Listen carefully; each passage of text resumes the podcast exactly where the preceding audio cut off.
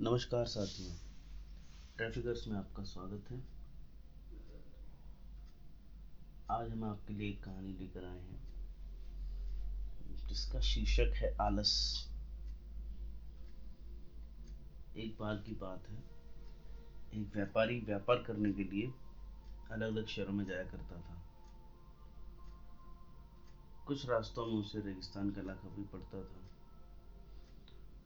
वो एक नेगेटिव सोच वाला आदमी था, जो हमेशा शिकायत ही करता रहता था कि मेरे पास ये नहीं है, ये होता तो मैं कर देता।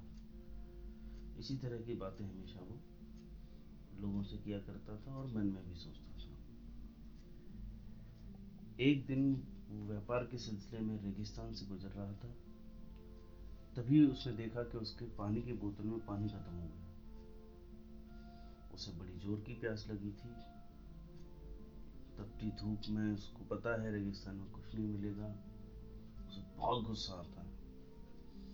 बोलता, हे भगवान, कितनी बेकार जगह बनाई है ना कोई आदमी, ना कोई पेड़, रास्ता भी इतना लंबा रेगिस्तान पार करना है। ऐसी जगह बना के आपको क्या मिला? और ऊपर देख के कहता है कि अगर मेरे पास बहुत सारा पानी और संसाधन होते तो मैं इस पूरे रेगिस्तान को हरा भरा कर देता, पेड़ लगा के। वो ऊपर ऐसे बोल रहा था जैसे कि भगवान सुन ही रहा हो उसकी। और जैसे ही वो नीचे देखता है तो उसके सामने कुआ होता है। वो चौंक जाता है कि इतने सालों से इतनी बार वो इसी रास्ते से गुजरा है। उसने कभी वहाँ कुआ नहीं देखा। आज कुआ कहाँ से आ गया? फिर बढ़ाने लगता है। अरे, कुआ तो आ गया, लेकिन इसके पानी को बाहर कैसे निकालूँगा? फिर निगाह देखता है कि वहाँ एक रस्सी और बाल्टी भी रखी थी। तो एक बार वो फिर से अचंभित हो जाता है कि भाई, ये हो क्या रहा है? मैं जो कह रहा हूँ, वही होता जा रहा है यहाँ तो।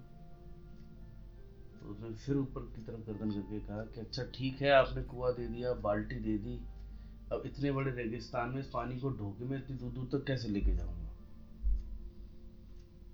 अपनी बात खत्म करके देखता है, पीछे उसको लगता है खड़ा है।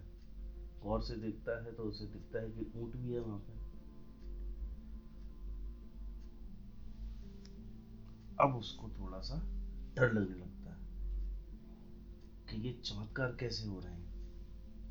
कुआ भी आ गया उसके बाद बाल्टी रस्सी मांगी तो वो भी आ गया। फिर उनको ढोके ले जाने के लिए साधन चाहिए था तो ऊँट भी आ गया। अब तो हर चीज़ है। अब मुझे यहाँ मेहनत करके हरियाली लानी ही पड़ेगी। अब तो ये मेरी ज़िम्मेदारी मुझे लेनी पड़ेगी, जो मैंने बोला था वो मुझे करना ही पड़ेगा। ये सोचकर वो आदमी वहाँ से भागना शुरू करता है। रेगिस्तान में आँखें बंद करके मुट्ठी बांधे, पूरी ज़ोर से दौड़ता है। आज जो कह रहा हूँ, वो हो रहा है, अब ये ज़िम्मेदारी निभानी पड़ेगी। भागो इस ज़िम्मेदारी से। भागता भागता भागता भागता काफ़ी दूर निकल जाता है। और तभी एक हवा में कागज़ उड़ता हुआ, उसके शरीर से आगे चिपक जाता है। उस कागज़ को जब वो पढ़ता है तो उसमें लिखा होता है कि मैंने तुम्हें पानी दिया। पानी को निकालने के लिए साधन दिए। पानी को दूर तक ले जाने के लिए और भी साधन दिए। अब बचकर क्यों भाग रहे हो? अब इतना पढ़ने के बाद तो उसको लगा पता नहीं है क्या हो रहा है।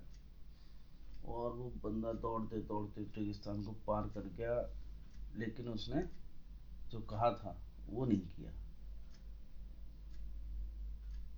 तो साथियों, ये कहानियों सिखाती है कि जीवन में हमेशा शिकायतें नहीं करनी चाहिए, कि मेरे पास ये नहीं है, नहीं तो मैं ये कर देता। मेरे साथ, मैं अच्छे स्कूल में नहीं गया, नहीं तो आज मैं इतनी बड़ी नौकरी कर रहा होता।